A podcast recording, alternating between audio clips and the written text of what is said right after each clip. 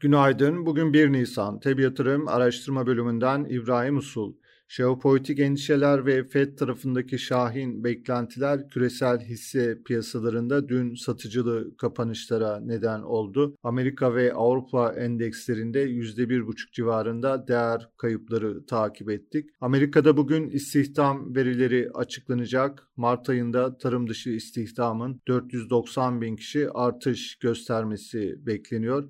Bu veriler öncesinde endeksler dünkü satışların sonrasında bugün güne hafif yukarıda başlıyor. Amerika ve Avrupa endeksleri vadeli tarafta pozitife döndü.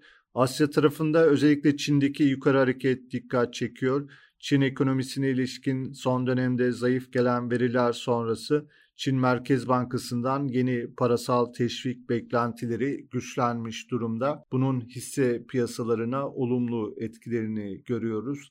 Amerika'nın stratejik petrol rezervlerinde satış yapacağını açıklamasının ardından ham petrol fiyatlarında yaşanan gevşeme devam ediyor. Brent tipi petrol güne 105 dolar seviyesinin altında başladı. Avrupa tarafında bugün enflasyon rakamları önemli olacak.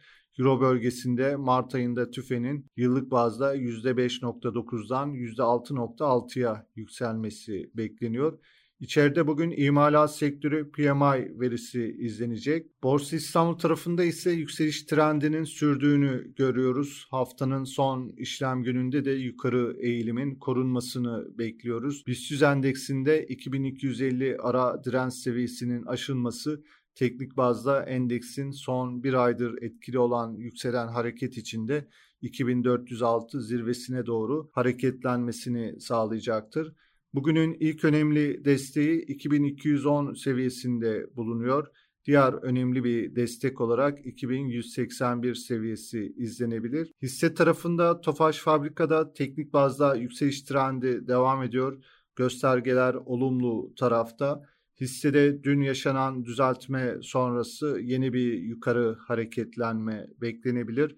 Teknik olarak Akbank, Akçansa, Kardemir'de, Migros, Vestel Elektronik hisselerinde göstergeleri olumlu yönde takip ediyoruz.